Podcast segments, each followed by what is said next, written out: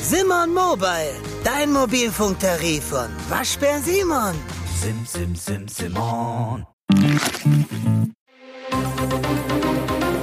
Das Bild-News-Update.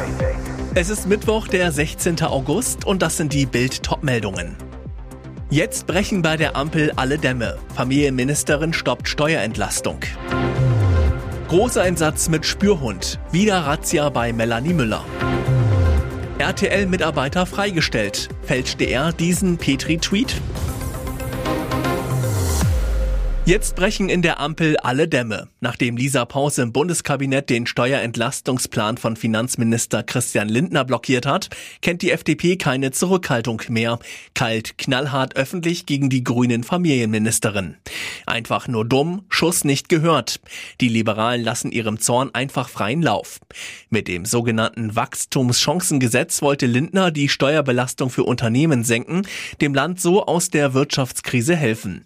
Doch nicht mit Paus. Die Grünen-Ministerin verlangt erstmal mehr Geld für Familien, legte ihr Veto ein. Der Lindner Plan schaffte es nicht mal auf die Tagesordnung. Und seitdem rappelt es so richtig in der Ampel. F D P-Bundestagsvizepräsident Wolfgang Kubicki sagt zu Bild, es ist einfach nur dumm von Frau Paus, nachdem Habeck und die anderen grünen Ministerinnen und Minister bereits zugestimmt hatten. Dieses Verhalten hat ihre Verhandlungsposition nicht verbessert. Einfach nur dumm. Das können die Grünen kaum auf sich sitzen lassen. Erneut Großeinsatz der Polizei am Wohnhaus der gefallenen Dschungel-Ikone Melanie Müller. Ermittler rückten am Mittwochvormittag auf dem Grundstück der Skandalsängerin in Leipzig-Waren an. Mithilfe eines Schlüsseldienstes wurde die Hintertür aufgebohrt.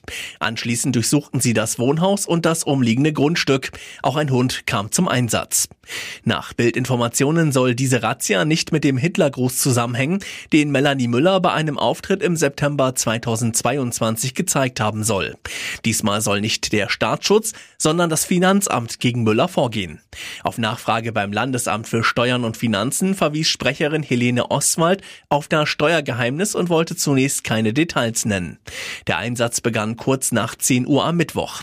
Eine halbe Stunde später zog die Finanzbehörde Kräfte der Bereitschaftspolizei mit einem Spürhund hinzu. Jede Etage des umgebauten Bahnhofs wurde überprüft. Ob die Beamten Beweise sichergestellt haben, ist derzeit nicht bekannt. Müller war während der Durchsuchung nicht zu Hause. Sie befindet sich zurzeit auf Mallorca. Wirbel um einen wahrlich explosiven R T L-Beitrag. Die frühere A f D-Chefin Frauke Petry erhebt schwere Fälschungsvorwürfe gegen den Kölner Sender und dieser zieht als Konsequenz einen seiner Moderatoren vorübergehend aus dem Verkehr. Betroffen ist der Explosivmann Maurice Geider, der Petry in der Sendung vom fünften August einen Tweet in den Mund gelegt haben soll, den sie so nie veröffentlicht haben will. Darum ging es in einem Beitrag über den Sänger Trong Hyo Nguyen, der am deutschen Vorentscheid zum E S C teilnahm, hatte Geider dem Musiker von dem angeblichen Tweet erzählt. Er las ihn vor laufender Kamera vor. Ich glaube, kein normaler Deutscher will einen rosa gefärbten Asiaten beim E S C sehen. Und behauptete, der Tweet ist inzwischen gelöscht. In dem Beitrag wird jedoch zum Beleg ein Screenshot des angeblichen Tweets eingeblendet. Alles sieht danach aus, als hätte Petry ihn veröffentlicht. Wie sich jetzt herausstellt, hat es den Tweet offenbar niemals gegeben. Entsprechend empört reagierte Petry, die zweitausendsiebzehn aus der A f D ausgetreten war. Bei X, ehemals Twitter, schrieb sie, wie man mit politisch unbequemen Personen umgeht, demonstriert R T L hier eindrucksvoll. Man denkt sich einen rassistischen Tweet aus, ein Grafiker setzt das um und fertig ist das Fake. Der Pilot der chilenischen Fluggesellschaft LATAM wollte nur kurz auf die Toilette, doch er kam nicht mehr zurück. Auf einem Flug von Miami nach Santiago de Chile ist es zur Tragödie über den Wolken gekommen. Nachdem der Pilot nicht zurückgekehrt war, fanden ihn die anderen Besatzungsmitglieder auf der Toilette. Er war dort mit einem Herzstillstand zusammengebrochen. Das Unglück passierte am Montag, wie verschiedene Portale berichteten. Demnach sei der Mann nach ungefähr drei Stunden Flugdauer kollabiert. Während die Crew versuchte, Versuchte, ihn wiederzubeleben, entschieden sich die anderen beiden Piloten an Bord, sofort die Route zu ändern und in Panama City zu landen, um dort die beste medizinische Versorgung für ihren Kollegen zu bekommen. Doch obwohl der Flieger nur achtundzwanzig Minuten nach Beginn des spontanen Sinkflugs landete, kam die Hilfe für den Piloten zu spät. Die Wiederbelebungsversuche seiner Kollegen scheiterten, er starb noch im Flugzeug und wurde am Boden für tot erklärt. Die Airline zeigte sich nach dem Vorfall erschüttert, teilte mit: Wir sind zutiefst berührt von dem, was passiert ist, und wir sprechen der Familie unseres Mitarbeiters unser aufrichtiges Beileid aus. Und jetzt weitere wichtige Meldungen des Tages vom Bild-News-Desk. Schock im Restaurant. Victoria Beckham und ihre Tochter Harper müssen fluchtartig ein Restaurant in Miami verlassen, als plötzlich eine Schlägerei ausbricht. Der Grund? Megastar Lionel Messi und seine Frau Antonella sollen heimlich fotografiert worden sein. Eigentlich sollte es ein entspannter Abend im Gecko-Restaurant in Miami werden. David Beckham feierte im Luxusrestaurant gemeinsam mit Messi und anderen Fußballern von Inter Miami den Sieg des Teams. Mit dabei die Familien der Spieler. Doch dann kommt es auf einmal zur Blutprügelei. Ein Gast, der den Geburtstag seiner Tochter feierte, soll heimlich Fotos von Messi und seiner Frau gemacht haben. Daraufhin griffen Sicherheitskräfte den Mann an, prügelten auf ihn ein und beförderten den angeblichen Paparazzo nach draußen. Victoria Beckham reagierte sofort, brachte ihre Tochter Harper in Sicherheit. Putin will den Russen und der ganzen Welt weismachen, dass russische Waffen denen der NATO überlegen seien. Die genauso einfach wie faktisch falsche Botschaft versucht das russische Verteidigungsministerium mit einer Ausstellung in der Ukraine erbeuteter westlicher Waffensysteme zu vermitteln. Wörtlich erklärte Verteidigungsminister Sergei Shoigu zur Ausstellungseröffnung am Dienstag im Park Patriot bei Moskau: Unter realen Bedingungen zeigen unsere Waffen ihre Zuverlässigkeit und Wirksamkeit, während sich die weithin beworbene westliche Ausrüstung in der Praxis als alles andere als fehlerfrei erwies. Russlands Armeefernsehen verkündete dazu stolz: Auf den ausgestellten Exponaten können Sie die Ergebnisse der Angriffe russischer Waffen auf sie sehen. So haltet der schwedische Schützenpanzer C V neunzig nicht einmal den Schuss einer gewöhnlichen Panzerfaust aus, log der Propagandasender. Auf der Ausstellung waren neben dem Schützenpanzer aus Schweden Radpanzer aus Frankreich, gepanzerte Fahrzeuge aus den U S A, Finnland und Großbritannien sowie abgeschossene Kampfdrohnen aus der Türkei zu sehen. Zudem zahlreiche Raketen und Artilleriegeschütze westlicher Bauart.